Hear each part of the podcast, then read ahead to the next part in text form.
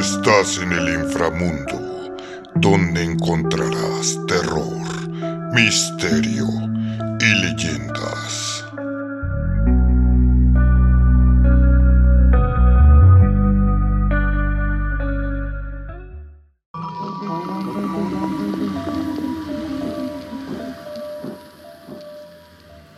Hoy presentamos el especial de Día de Muertos con el autobús fantasma. Comenzamos.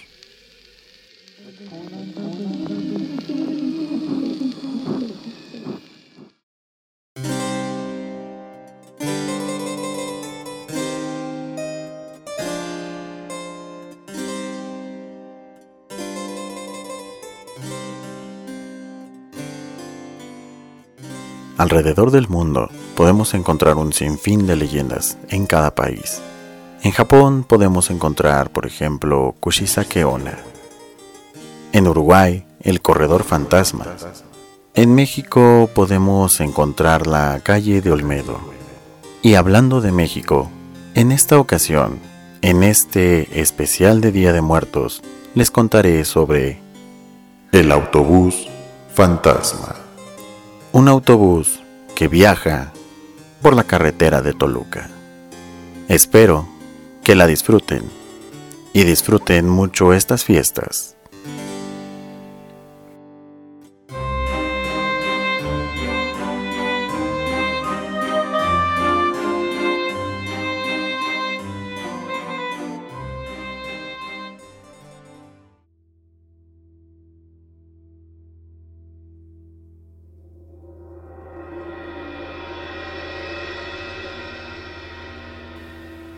Hace mucho tiempo, de la ciudad de Toluca a la ciudad de Ixtapan de la Sal, los vehículos eran obligados a transitar por una carretera bastante sinuosa y peligrosa, pues bordeaba un precipicio sumamente profundo, casi vertical y de roca sólida. Fueron muchos los accidentes que sucedieron en esta carretera. Actualmente existe una autopista alternativa, un tanto menos peligrosa que la anterior. Cuenta la leyenda que en los años 80 un autobús lleno subió por la cuesta sin problemas cuando comenzó a llover, como tantas veces en esa parte del camino. Entonces alcanzó el punto más alto y luego inició el descenso e iniciaron las famosas curvas de Calderón, un tramo de carretera en el cual las curvas son sumamente cerradas y peligrosas. Además, se caracteriza porque sin importar si se va de Toluca o se viene de ella, esa parte es de bajada, pues es parte de una hondonada bastante grande y donde hay un puente en el cual solo cabe un auto, y está además al salir de una curva muy cerrada. Como les dije antes, en ese puente habían ocurrido muchos accidentes muy graves, y muchos de ellos mortales. Está tan hondo que a no ser por la cantidad de piedras afiladas a los lados, Fácilmente se podría sujetar un bungee. El autobús en cuestión inició su descenso, con lluvia y por supuesto el pavimento mojado. Poco a poco los pasajeros empezaron a percatar de que el autobús estaba ganando más velocidad de lo normal y comenzaron a asustarse, reclamando al conductor, que en ese momento no decía nada absolutamente.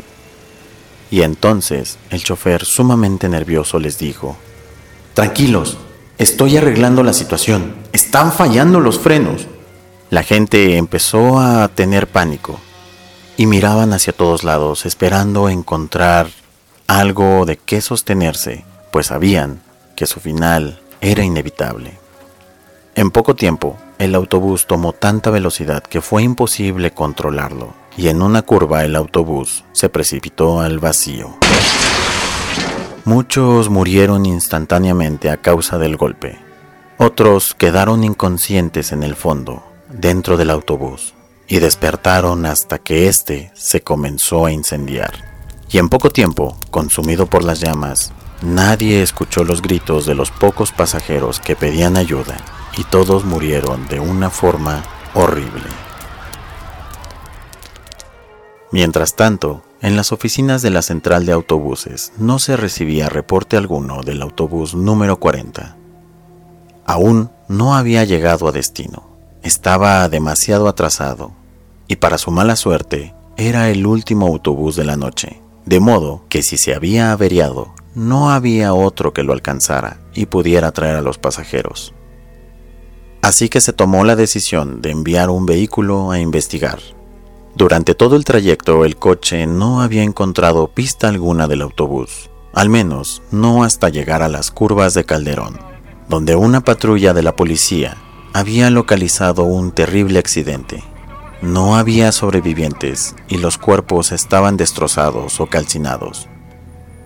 En ese momento, el vehículo que había ido a investigar descubrió que se trataba del autobús número 40. Esta noticia duró poco tiempo, pero a partir de esa fecha y por las noches, se cuenta que ese vehículo viaja por esa carretera.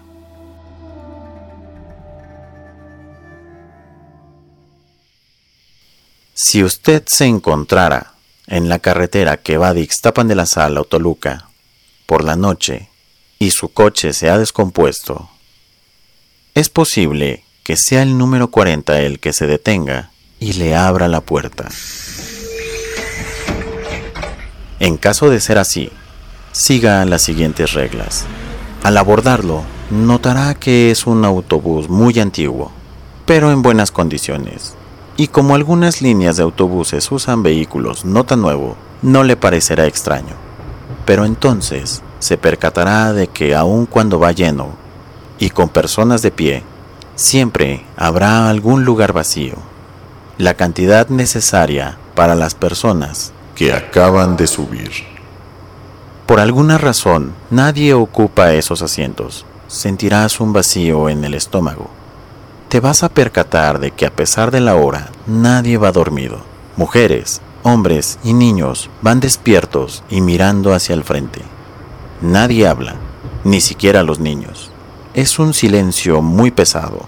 Además, de que todos van arreglados. ¿Por qué? Nadie lo sabe.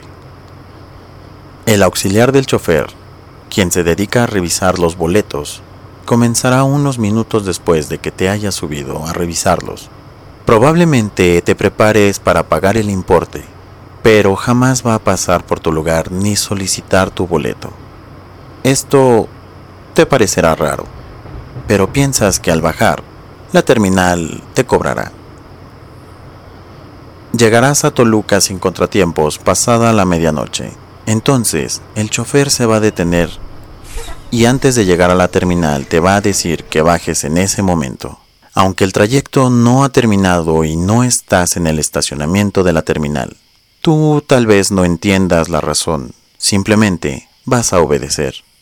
Al llegar a la altura del chofer, que será la única persona que se comunica contigo, intentarás pagar tu pasaje y él no lo aceptará. En su lugar, simplemente te dirá lo siguiente. Baja ahora y no te gires hasta que cierre la puerta o jamás dejarás este autobús. Se cuenta que quienes obedecen bajan y no se giran, sino hasta que se escucha el sonido de la puerta al cerrar y el motor del autobús arranca. Solamente descubren que no hay ningún vehículo. Este ha desaparecido. También se cuenta que los desobedientes al bajar y girar al ver al autobús lo descubren hecho pedazos. Dentro de aquel solamente ven esqueletos descarnados y el chofer, con una cara moribunda, solamente se te queda mirando. El autobús desaparece y la persona en cuestión morirá unos días después.